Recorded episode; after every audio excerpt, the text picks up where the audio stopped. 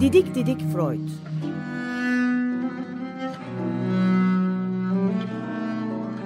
Freud'un ailevi ve tarihi romanı. Serol Teber ve Şenol Ayla. 10 yıl sonra tekrar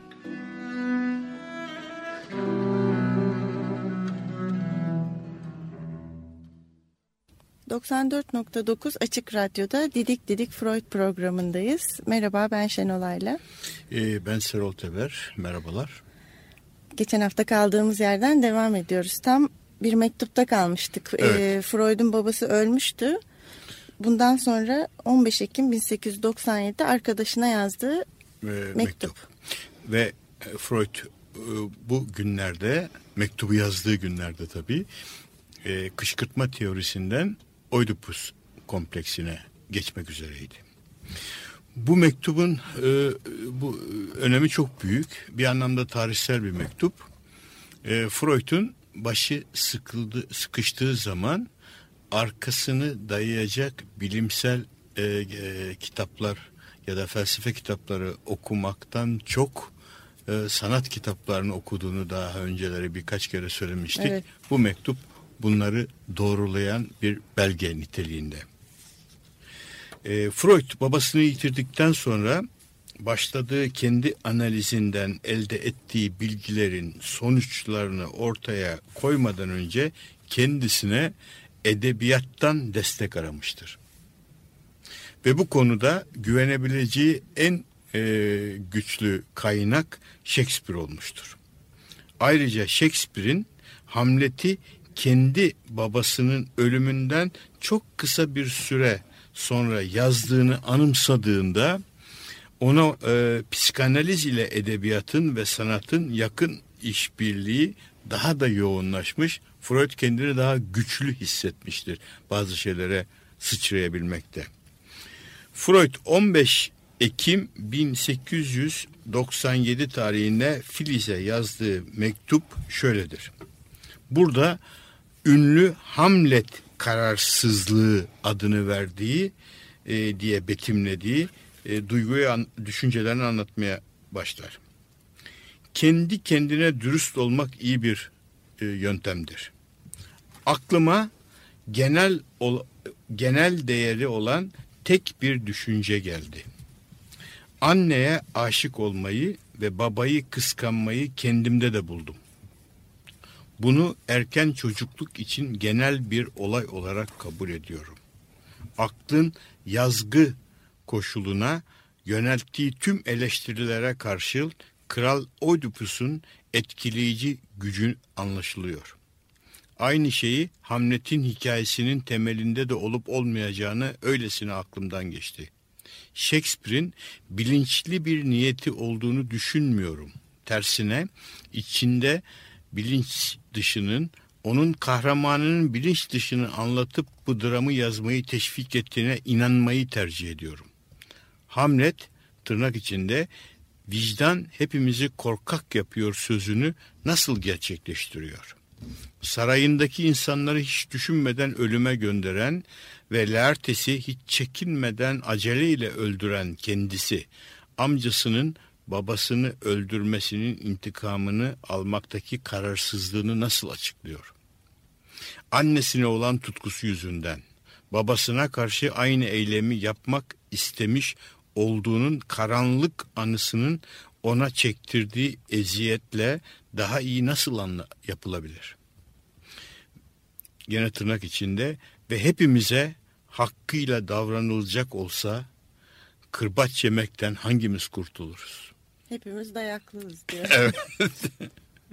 Hamlet'in bilinci onun bilinç dışındaki suçluluk bilincidir.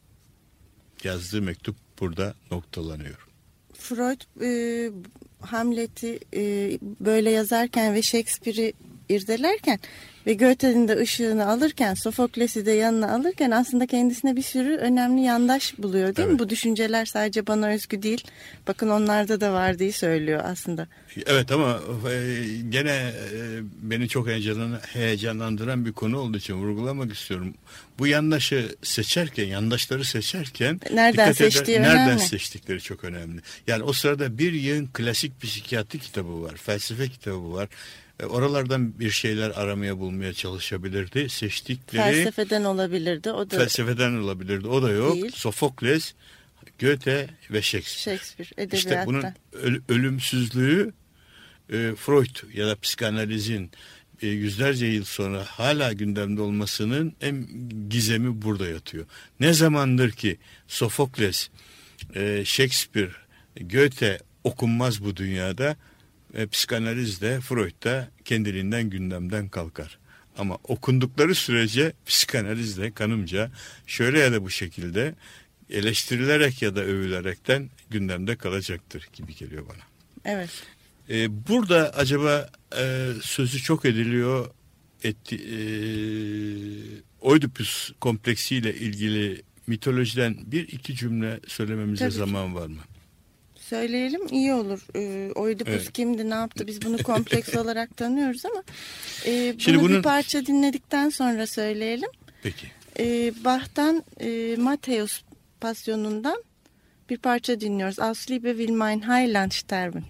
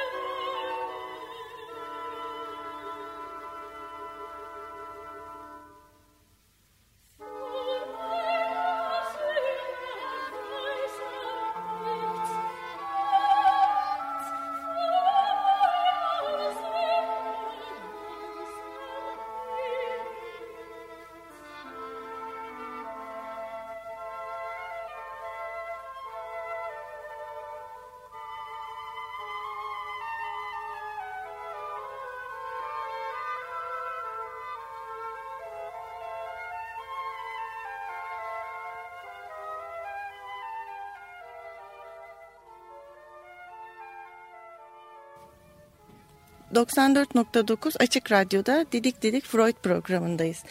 Ee, Serol Oidipus kimdir? Ee, henüz kompleksine geçmeden önce kendisini bir görelim. Kendisi kimdi? Ee, burada e, antik Yunan mitolojisine çok küçük bir e, anımsatma yapacağız. Tebay kralı Laios Peloponnes sarayında misafir kalırken evin erkek çocuğu Krifos'a sarkıntılık eder. Evet. Tanrılar bunu görür ve Laios'u kendi oğlu tarafından öldürülmeye mahkum ederler. Laios bunu duyduktan sonra e, zaten uzun süreden beri çocuğu olmamıştır, erkek çocuğu olmamıştır. Durumu Iokaste'ye, karısına anlatır. Fakat aksilik bu ya, kısa bir süre sonra Iokaste'nin bir erkek oğlu olur. E, Laios bu erkek oğluna Oidipus adı konur. Fakat çocuk doğar doğmaz onu e, kendisini öldüreceği e, kuşkusu, korkusu, kanısı ile çocuğu bir çobanlara verir, elini ayağını bağlar. Buna bununla da kalmayaraktan ayaklarını e, birbirlerine çivileyerekten yani burada sadist, pervers bir baba vurgulanmaktadır mitolojide de. Daha bırakılmasını ister. Oysa çobanlar bütün bu tür mitolojik öykülerde olduğu gibi çocuğu öldürmeye kıyamazlar. O çocuğu alıp e, Korent kralı Polibos'u teslim ederler. Ama adını da koymuş e, bu arada. Ee, evet. Laios. E, Laios Öldüreceği adını... çocuğa Oidipus demiş. İleri Evet. düşünerek sanki. evet biraz paytak yürüyen e, çocuk anlamına da galiba geliyor. E, Korent kralı Polibos buna kendi çocuğu gibi bakar. Ama günlerden bir gün Oidipus Delphi kahinine gidip e, konuşurken, akıl danışırken Delphi tapınağı e, kahini ona kendisinin ileride büyüyüp babasını öldüreceğini ve annesinden evleneceğini söyler. Oidipus e, gerçek memleketini Korent olarak bilmektedir ve Polibo, baba, baba olarak da Polibos'u bilmektedir. Buradan hızla kaçıp yakın daha ilerideki bir kente Tebai'ye gitmek ister ve orada yeni bir yaşam kurmayı amaçlar. E, kaderin cilvesine bakın ki o sırada esas gerçek babası e, Laios da Delphi tapınağına gelip e, Tebai kentine e, kentinin başına bela olmuş Sphinx canavarından kurtulmak için öğüt almaya e, gitmektedir. Yolda bir dar geçitte Oidipus'tan Laios karşılaşırlar. Laios çok sert bir şekilde yoldan çekilmesini ister. Mitolojiyi biraz tam olarak anlatmaya çalışırsak. Karşılıklı kavga olur ve Oidipus bu kez gerçek babasını sahiden bu geçitte öldürür. Evet. Ve e, Tebai şey ama bilmez tabii gerçek babası olup olmadığını. Haberi yoktur böyle bir şeyden. E, Tebai şehrine gider. Yolda e, Tebailer kendisine yakarırlar ki ünlü Sphinx'ten kurtarmasını.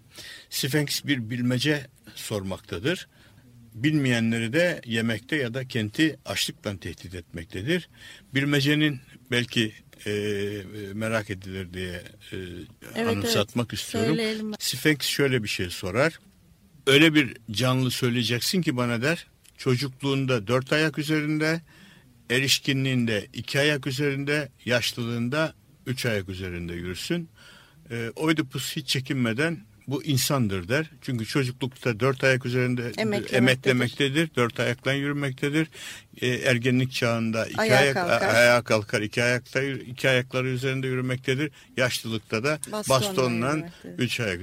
Ve bu Sphinx bu bilmecenin bilinmesine dayanamayıp kendini dağdan aşağı atar ve Tebai şehri bu beladan kurtulur. Ve ödüllendirme olarak da kraliçe Iokaste ile e, Oidipus'u evlendirirler. Dolayısıyla çok çok dolaylı yollardan da olsa Oidipus annesinden evlendirilmiş olur. Oidipus'un asıl trajedisi burada başlıyor Evet, galiba değil mi? Oidipus'un ve Sofokles'in e, Kral Oidipus trajedisi e, kitabında esas trajedi böyle başlar. Kent bir süre mutlu bir, mutlu ve görkemli bir yaşam sürdükten sonra e, bu sefer başka bir boyutta açlıkla ya da vebayla karşı karşıya kalır ve bu kez trajedinin gerçek yüzü ortaya çıkar. Bütün felaketin sebebi Oidipus'un annesiyle evlenip ondan çocukları olmasıdır. Ve vesaire. Bundan sonraki kısım herhalde e, evet. daha çok biliniyor galiba. Sofokles'in trajedisinde Oidipus'un e, annesine aşkından söz edilmiyor. Sevgi ya da aşk gibi sözcükler de geçmiyor. Bu bir kader gibi sunuluyor evet, değil evet, mi? evet. Bilmeden bunu e, buna düşüyor, bu tuzağa düşüyor Ee, Oidipus. Oidipus bilmeden bu tuzağa düşüyor ama gene Sofokles'in trajedisinde e, gerçekten e, dahiyane bir nokta. Oidipus kahinden e, yaptığı işi duyduğu zaman babasını öldürüp annesinden evlenmiş evlenmişsin sen dendiği zaman itiraz etmiyor bunu sanki bilinç dışından bir yerden biliyormuş gibi gibi Sofokles bize bunu sezinletiyor. O zaman bizim Oidipus kompleksine buradan geçmemiz için iyi bir nokta oldu bu. Evet. E, şimdi bir parça dinleyelim. Sibelius'un Opus 78 dört parçasından Romans.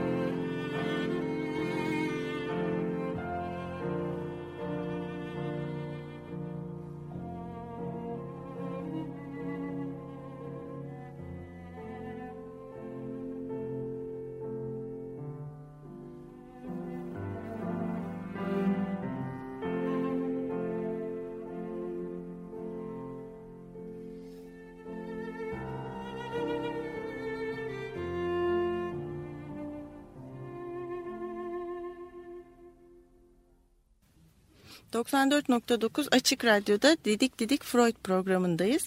Yani Oidipus kompleksi tam da bu trajedideki gibi... ...kişinin, erkek çocuğun erkek çocuğun e, Babayı ö- öldürmek. ömür boyu annesiyle birlikte olup annesiyle birlikte kalıp e, e, buna karşılık bu birlikteliği tehdit eden en büyük güç olarak gördüğü babayı öldürmek, dışlamak e, düşüncelerinin bir e, özeti olarak e, psikanalizin merkezi konumuna gire- girer. Freud bu noktaya geldikten sonra artık 12 yıldır çalışmakta olduğu Düş Yorumu kitabını tamamlamak üzere olduğunu duyumsar. Ee, 1899 yılının Ağustos aylarında bunun bir kopyasını arkadaşı Felice son bir kez daha okuması için gönderir. Öbür kopyasını da yayıncısına verir. Ve kitap e, Kasım ayında 1899'da basılır ama Freud'un ricası üzerine 1900 tarihi konur.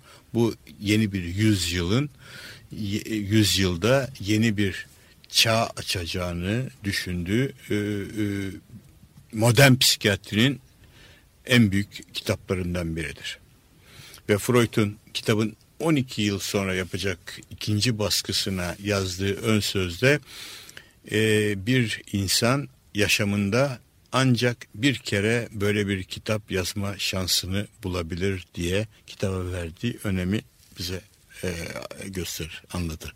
Narsisizmasını her e, seferinde her bir parça sefer, her görüyoruz. seferinde görüyorsun. Ve burada belki bir şey daha e, yani bu konu üzerinde çok şeyler söyleyip yazmıştır Freud.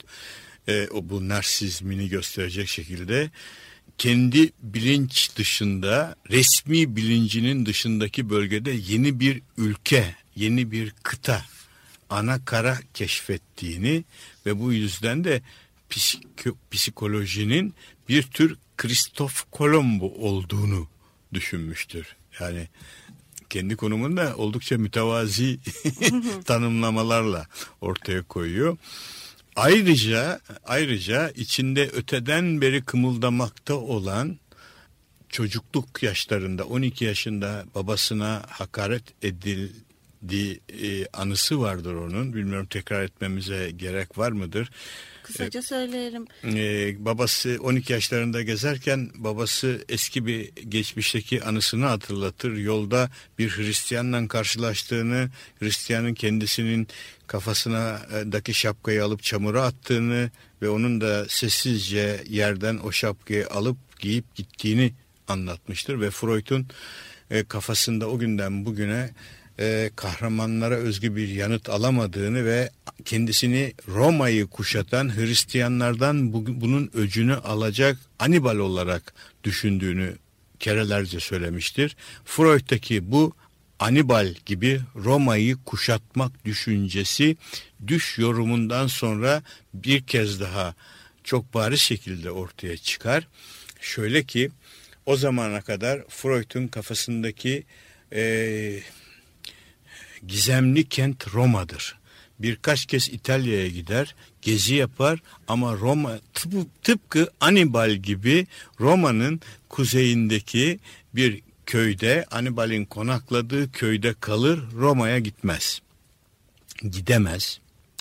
Ne zamandır ki düş yorumu yayınlanır, hiç olmazsa bilim çevrelerinde gereken ilgiyi görür. Freud yeni bir Roma gezisine çıkar ve bu kez Roma'ya gider ve Pantheon Tapınağı'nın karşısında e, ki kahveden eşine yazdığı, Marta'ya yazdığı mektupta yaşamımın doruk noktasını yaşıyorum, Roma'dayım der. Evet. Yani bir anlamda kitabınla Roma'yı keşfetmiştir ya da Roma'nın eee, yıkılmasına neden olacak bir takım şeyleri eee, kültür eee, bazında eee, ortaya koymuştur. Artık Katolik Kilisesi eski Katolik Kilisesi olmayacaktır onun kanısına göre. Dü- Çünkü insanın daha önce de e, anımsattığımız gibi insanların psikolojilerini değiştirmeye başlamıştır Freud. E, burada belki bir, bir anımsatmayı e, daha yapmak istiyorum. düş yorumunu yazarken Freud'un masasının üstü gerçekten görülmeye değer. Çünkü masanın üstünde bir tarafında Roma kentinin topografik haritaları vardır. Topografisini gösteren haritalar vardır. Bir yanda ortada kendisinin küçük not defteri, öbür tarafta da Truva'nın arkeolojik kazılarını gösteren e, haritalar vardır. Freud psişinin e, katmanlarına e, inmek için bir yandan Şiliman'ın getirdiği e, Truva e, kazılarının notlarını okurken öbür taraftan da Roma'nın kazılarına bakmaktadır. Yani e, Truva'daki bulgulardan esinlenerek Roma'yı katman katman kazmakta en dipteki Roma dörtgenine kadar inmektedir. Ben bu Katolik kilisesinin dibini oyacağım. Şimdi zaten e, kişisel romanının, ailevi romanının ortasında ya da sonundayız. Ama yeni bir romanı açıyoruz Freud'un e, hayatında. Tarihsel bir roman açıyoruz. Arkeolojiyle bağlantılı bir yerdeyiz. Roma'ya geleceğiz. E, Truva'ya geleceğiz. E, kendisini zaten Kristof Kolomb'dan başka bir de Schliemann benzetmişti. Evet. Bütün bu tarih, keşif ve arkeoloji e, seyahatine biz de onunla beraber çıkacağız. Ama önce bir parça dinleyelim. Edward Grieg'in La Minör Intermezzo'sunu dinliyoruz.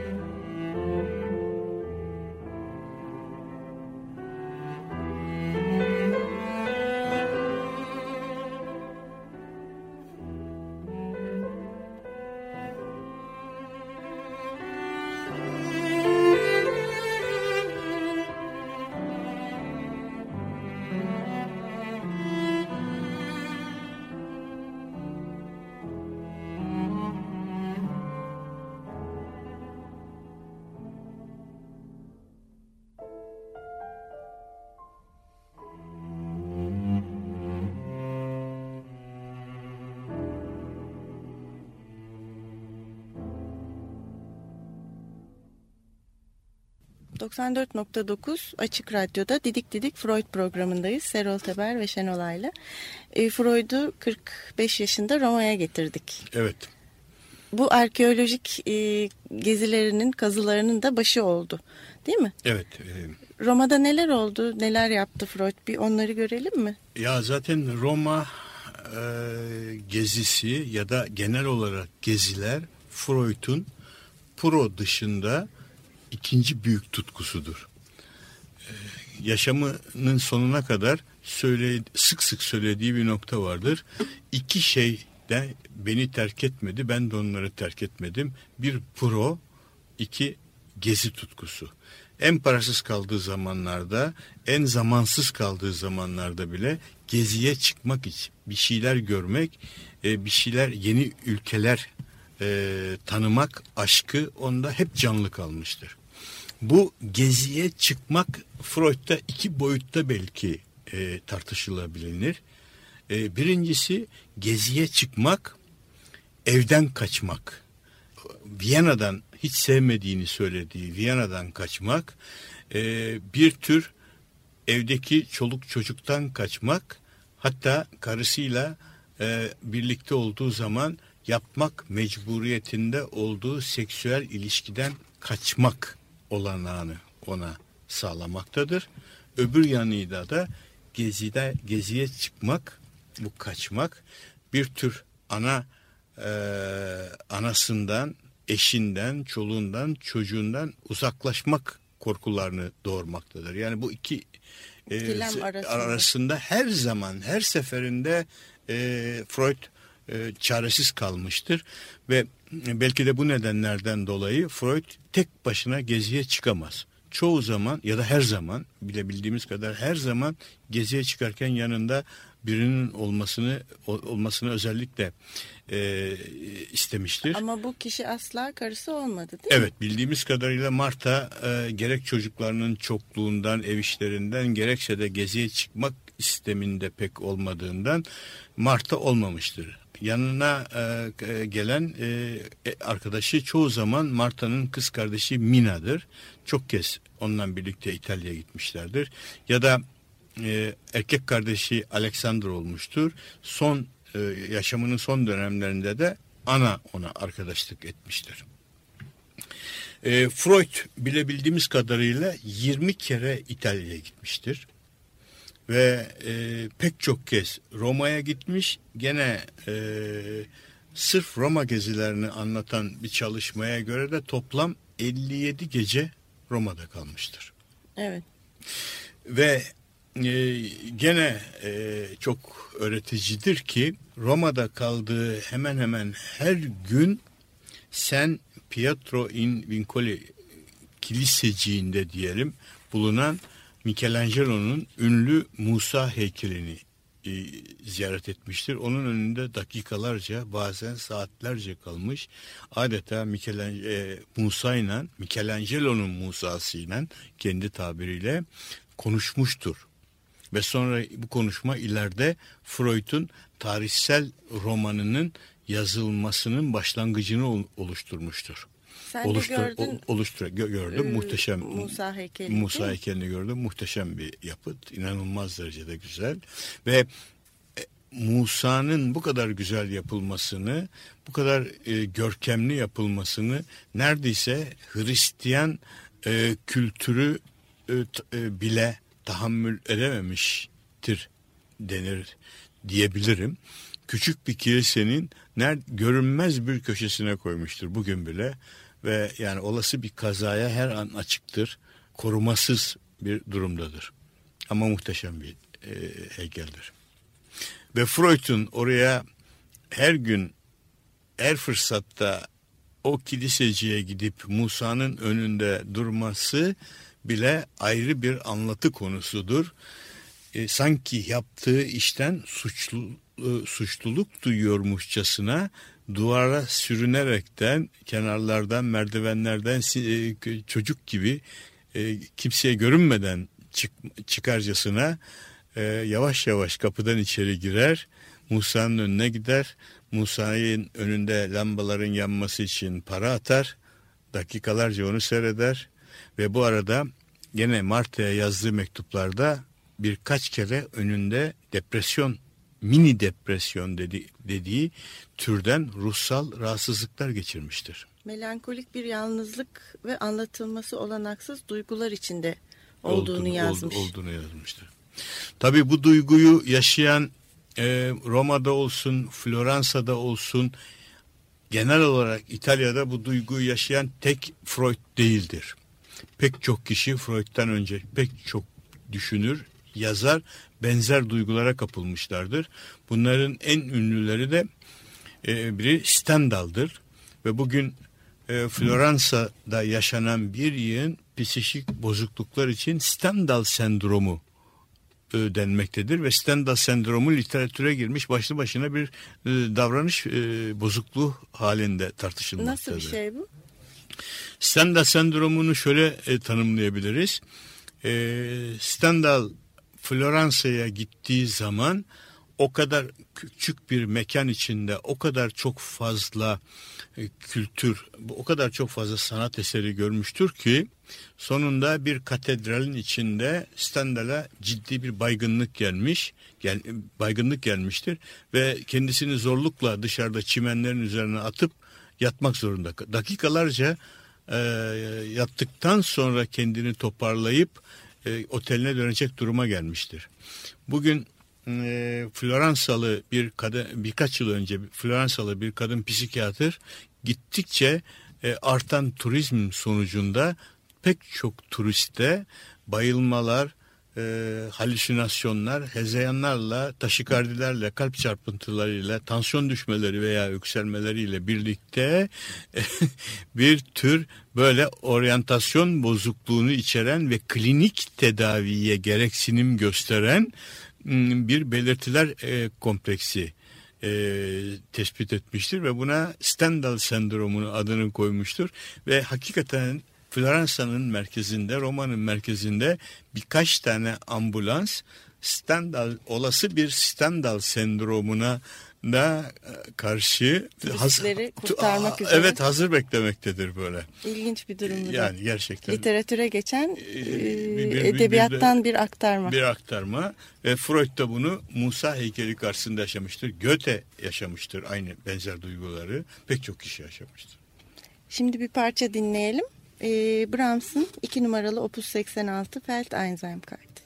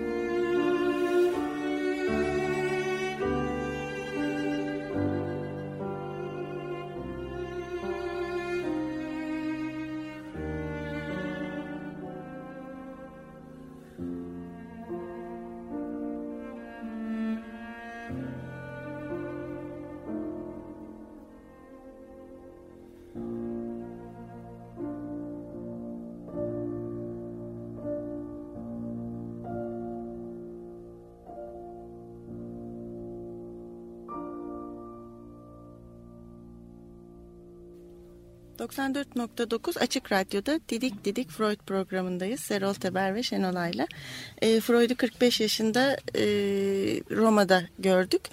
Şimdi 48 yaşındayken bir de Akropol seyahati var. Evet, e, Yunanistan'a. demeyecek anlattığım, anımsattığımız Stendhal sendromunu e, aslında Freud belki de Roma'dan çok Akropol'de yaşamıştır. Çok maceralı bir gezidir. E, Akropol'e gittiği zaman e, Freud birdenbire kendisini gerçek bir psikoz içinde duyumsamıştır. Tam bir derealizasyon yani gerçeklerle ilgisinin koptuğunu ve depersonalizasyon denen kendisinin kim olduğunu, kimliğini, ne yaptığını, ne iş yaptığını hepsini birden e, yitirdiği yabancılaşma sendromu adı verdiği bir bir ruhsal durumla karşılaşmıştır. Bu durumdan e, e, zaman zaman korkuya da kapılmıştır. Hiçbir zaman geçmeyecek diye. Ve bunu biz e, Freud ileri yaşlarda Roman Roland'ın 70. doğum gününe yazdığı bir mektupta 10-15 sayfa kadar tutan bu mektupta bir küçük monografi niteliğindeki mektuptan yabancılaşma sendromunun en iyi tanımlamasını e, okumaktayız. E, ayrıca da bir arkadaşa gönderilebilecek herhalde en büyük e, hediyelerden biri olarak olduğu kanısındayım. Çünkü hiç başına giriş selam sabah olmadan direkt Akropolis'te yaşadıklarını anlatmaya başlar Freud burada. E, sanki e, der e, yaşadığı psikozun nedeni olarak da çocukluğumdan beri Akropol üzerine o kadar çok şey okudum, o kadar çok şey duydum, o kadar çok şeyle doluyum ki oraya girdiğim zaman Agora'da sanki ben yüzlerce yıldır ya da binlerce yıldır orada yaşıyormuş hissini kap, e, hissine kapıldım ve bu bir anda benim bütün psikik mekanizmamı çözdü ve beni tam bir delirium haline, oryantasyon bozukluğu haline getirdi. E, değerli bir mektup herkes açısından hakikaten e, Roman Roland dışında psikanaliz tarihi hemen, için de önemli. Hemen hemen e, klasikleşmiştir bu e, mektup. E, yani modern klasik diyebileceğimiz tanımlamayla yabancılaşma konusu yazık ki e, psikiyatride bu boyutta çok fazla irdelenmemiştir. Ama bu şey yapıt e, Freud'un en çok en klasikleşen, en çok alıntı yapılan e, yazılarından biridir. Ee, bir şey geldi aklıma bu noktada. Mektuplardan sık sık bahsediyoruz. Uzun mektuplardan ama sadece Freud değil bunları yazan o dönemde. Mektup yazmak senin e, tabirinle o dönem entelektüel olmanın bir göstergesi. Evet.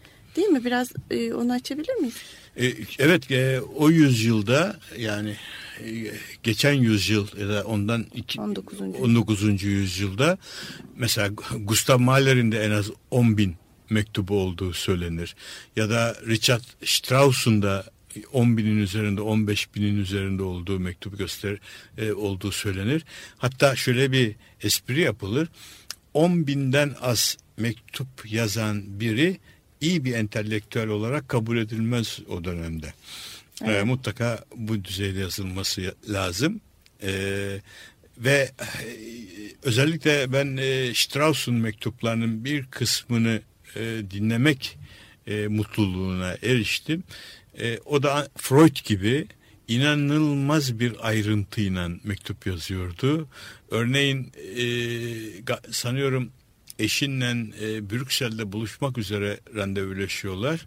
Eşine gardan gara girdikten sonra kaç basamak merdiven yürüyeceğini sonra gene sağa dönüp kaç basamak e, kaç e, adım gittikten sonra gişeye varacağını gişeden bileti aldıktan sonra ne kadar yürüyüp sola dönüp bilmem e, hangi vagonun önünde duracağını böyle santimi santimine anlatan mektuplardı. E, o dönem entelektüellerin herhalde e, şey çağı. Tarih alt, kaydı açısından da faydalı in, olmuş inanılmayacak, inanılmayacak kadar güzel e, ayrıntılardı. E, Freud'un arkeolojisine devam edeceğiz. E, çünkü bu çok önemli bir şey. Tarihsel romanını açtık artık. Evet. kendi bilinçaltımızın katmanlarına indikçe Freud'la beraber arkeolojide de Truva'ya gideceğiz, Pompei'ye gideceğiz, bir sürü yerde dolaşacağız. Tekrar Michelangelo ile karşılaşacağız. Ama bu haftalık bu kadar e, zamanımız. Şimdi bir parçayla hoşçakalın diyoruz. Vast'tan dinliyoruz. Sunyata albümünden Refugee.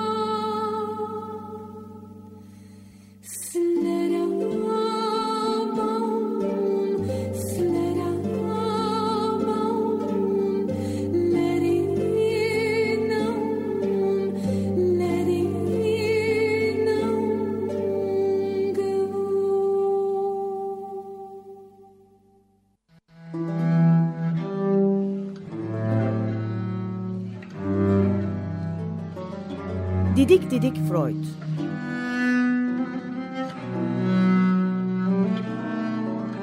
Freud'un ailevi ve tarihi romanı Serol Teber ve Şenol Ayla 10 yıl sonra tekrar.